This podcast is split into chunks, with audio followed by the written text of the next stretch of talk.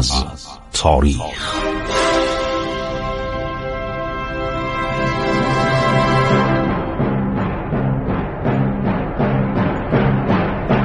کاری از گروه جوان و اندیشه رادیو جوان.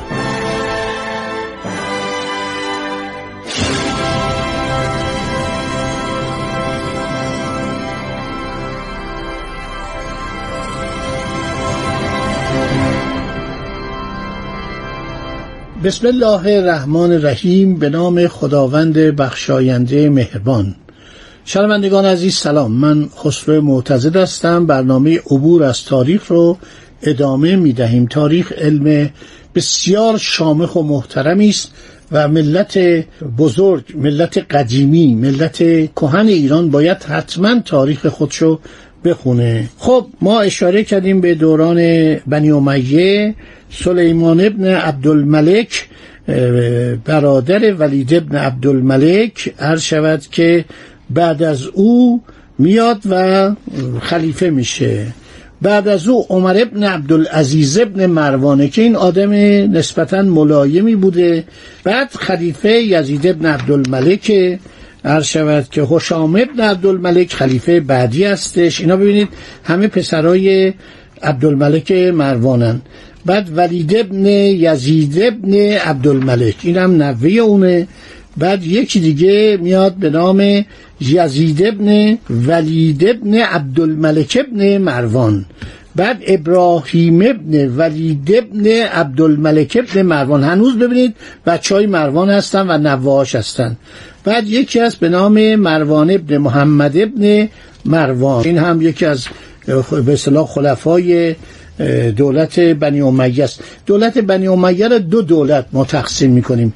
یه دولت میشه دولت همون بنی امیه که خود ماویه و یزید هستند بعد دولت امویان که یک شاخه دیگه از این خانواده هستند و مروانیان. به اینا میشه گفت مروانیان که الان این اسامی که می‌خونم همه دنباله خانواده عرض شود که مروان هستند مروان ابن حکم که آخرین اینها مروان ابن محمد ابن مروان آدم جالبی نبوده آدم نادانی بوده که در سال 129 هجری با قیام ایرانیان به دولت بنی امیه خاتمه داده میشه و دولت امپراتوری عباسی بر سر کار میاد. این دولت عمر زیادی می‌کنه.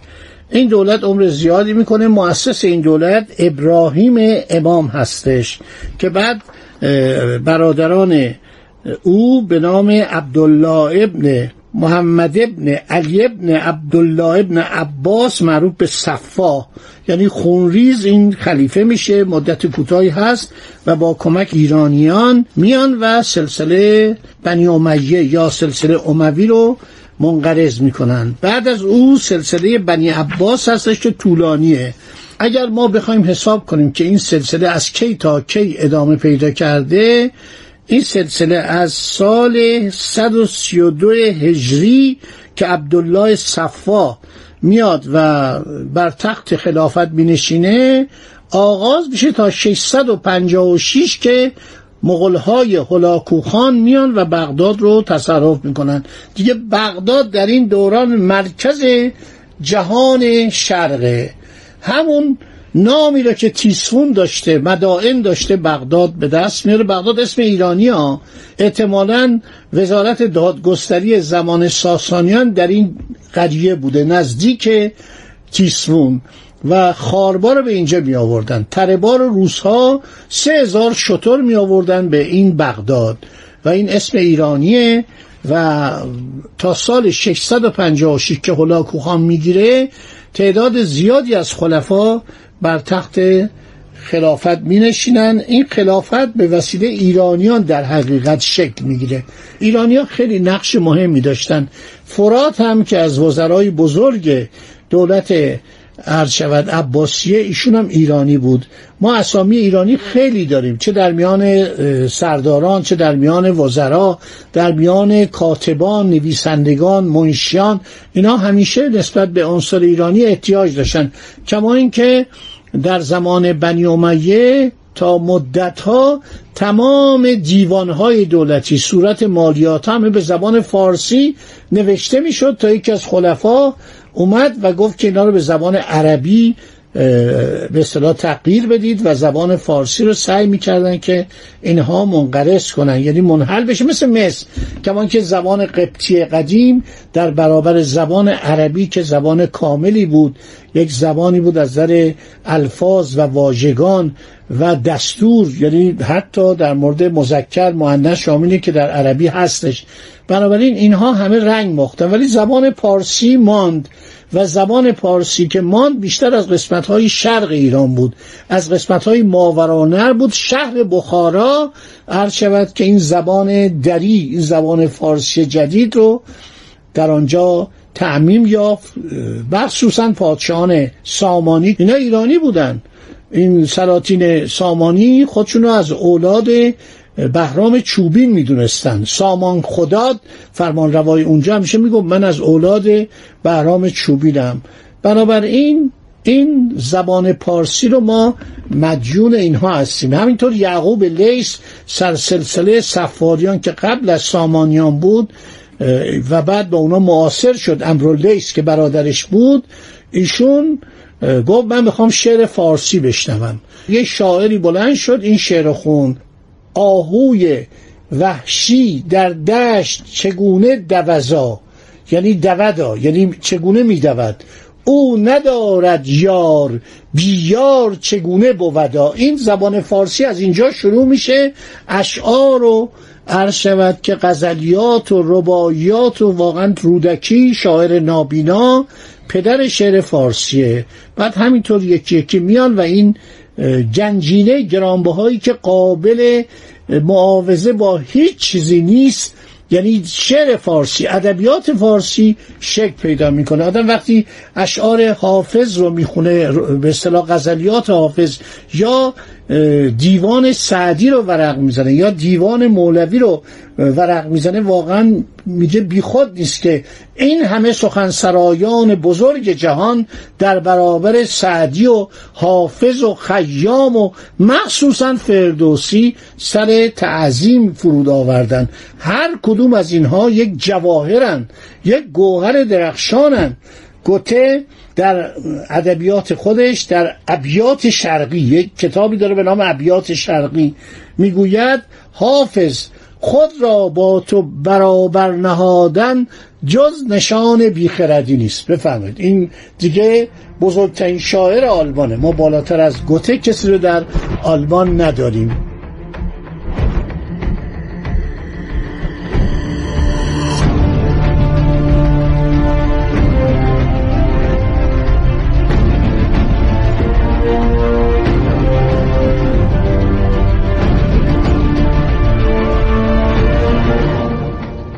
خدمات بزرگ ملت ایران به فرهنگ و تمدن جهان و جمله فرهنگ و تمدن اسلام ایرانی ها با دلبستگی دنبال اسلام رفتن و رفتن دنبال اهل بیت رفتن دنبال پیامبر. عشق داشتن دلبستگی داشتن در راه او جان می‌دادن.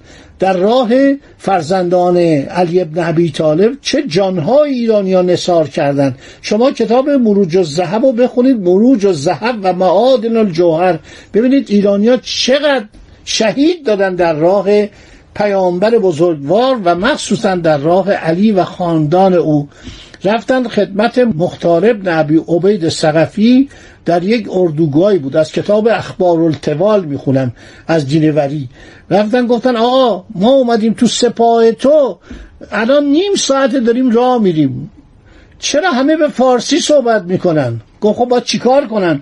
گفت چرا سربازای عرب در اینجا نیستن؟ گفت اینا بهترین سربازن. چرا من سربازای عربم دارم؟ هستن. ولی این سربازا همون شمشیر زنانی هستن. همون شاه سواران. شاه سوار یعنی شوالیه. یعنی کسی که بر اسب می نشست و حرکت می‌کرد و می‌رفت جلو. گفت اینا کسایی هستن که روم رو به زانو در آوردن یونان به زانو در آوردن اینا بهترین سربازای دنیا هستن. معلوم فارسی صحبت چه اشکالی داره. اینا این شکل. و جالبه که عاشق ایرانه. برای که این فرهنگ و تمدن و خلقیات و رفتار ایرانیا ادب ایرانیا تساهل ایرانیا معدب بودن ایرانیا شیوه غذا خوردن ایرانیا شیوه صحبت کردن ایرانیا جالب بود. هر قومی که میومد در ایران شما در تاریخ ببینید در ایران حل می‌شد. در ایران مستحیل می‌شد. ما از مثلا کلمات فرض کنید مغولی چند تا کلمه تو زبان فارسی هستش؟ از پرتغالیا چند کلمه مونده؟ پرتغالیا 117 سال در جنوب ایران همه کاره بودن. شما از مصب به اروندرود تا چابهار دست پرتغالیا بود. چند تا کلمه؟ یه پرتغال مونده. یک کلمه پرتغال که میگن یک میوه ایرانی میوه شمال ایران. اونا هم چون با خودشون می آوردن هی می‌گفتن پرتغال. این کلمه پرتغال مون از اون زمان. روی ترنج ایرانی روی یکی از میوه های ایرانی باقی مون. بنابراین این ملت ملت با فرهنگی بود ملت متمایزی بود. واقعا دوره صفوی رو ما وقتی بونیم تعجب می‌کنیم. خب دوران بنی عباس هم تعداد زیادی خلفا بودند که معروفترین اینها ابو جعفر منصور بود که پزشکان جندی شاپور یا گندی شاپور رو برد به بغداد. بعد از او عرض شود که مهدی عباسی بود که آدم بداخلاقی بود که یکی از همسرانش اونو مسموم کرد. بعد پسر بزرگتر مهدی حاجی به سلطنت رسید. اونم به وسیله مادرش خیزران مسموم شد. یک سال و نیم بیشتر حکومت نکرد. آدم جنایتکاری بود. خیلی آدم خونریزی بود. بعد هارون رشیدی که معروفه. یعنی در دنیا هارون رشید معروفه و بیامای زیادی در زمان او شد. حوادث زیادی شد. وزیر خودشو کشت. پس از او امین آمد که پسر کوچکتر هارون بود.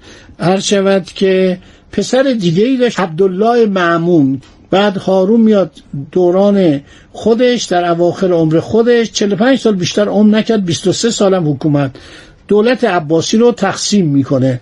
دولت عباسی اقلیم غربی یعنی فکر کنید عربستان و سوریه و فلسطین و عراق عرب و تمام این نواحی تا هر جایی که دولت عباسی ادامه داشت در قسمت های غرب میره میشه مال امین میبخشه به امین. قسمت های شرقی خلافت رو شامل عراق عجم. کرمان، فارس، تبرستان، خراسان، کابل، ماورانر و سند اینا رو میده به کی؟ میده به معمون و بعدم از سال 193 معمون مستقر میشه و بعدم حضرت علی ابن موسی رضا بنا به خواهش و اصرار و درخواست مردم ایران که خواهان خلافت اولاد علی بودن معمون ناچار میشه ایشون رو به ولیتی انتخاب کنه. با چه ابهت و عظمت و شکوه و استقبالی حضرت علی ابن موسی رضا رو از مدینه تشریف فرما میشن ایشون میان به مرو که از جاهای مختلف میگذرن و همه جا رو مناطقی است بهش قدمگاه. در مرو هستن و بعد از مدتی دولت امین معمون رو از خلافت از ولیعتی از بعد از اینکه امین بمیره قرار بود معمون خلیفه بشه. عزل می‌کنه و اینه که مردم ایران سر به قیام ور میدارن معمون هم خودش خلیفه اعلام می‌کنه و حضرت علی ابن موسی رضا به عنوان ولایت عد انتخاب میشن که البته ایشون نمیپذیرفتن. در صورت خیلی مفصله که بعد شهر بغداد فتح میشه. امین کشته میشه و معمون از مرو میاد به طرف بغداد. خب دوستان ما این رو براتون گفتیم. باز خواهیم گفت. دوستان عزیز این تاریخ این مملکت تاریخ مملکت باید بدانید. ما آنچه که میکوشیم اینه که شما تاریخ کشور رو علاقمند بشید. علاقمندم شدید چون من از طریق سوالا و پیامکا می‌فهمم که چقدر به این برنامه توجه نشان می‌دید.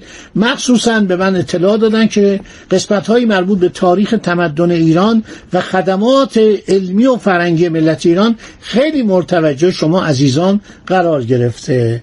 ادامه خواهیم داد باز هم در آینده برنامه رو با دوران مجد و شکوه بعدی ایران. خدا نگهدار. ایران با شکوه. 2800 سال تاریخ.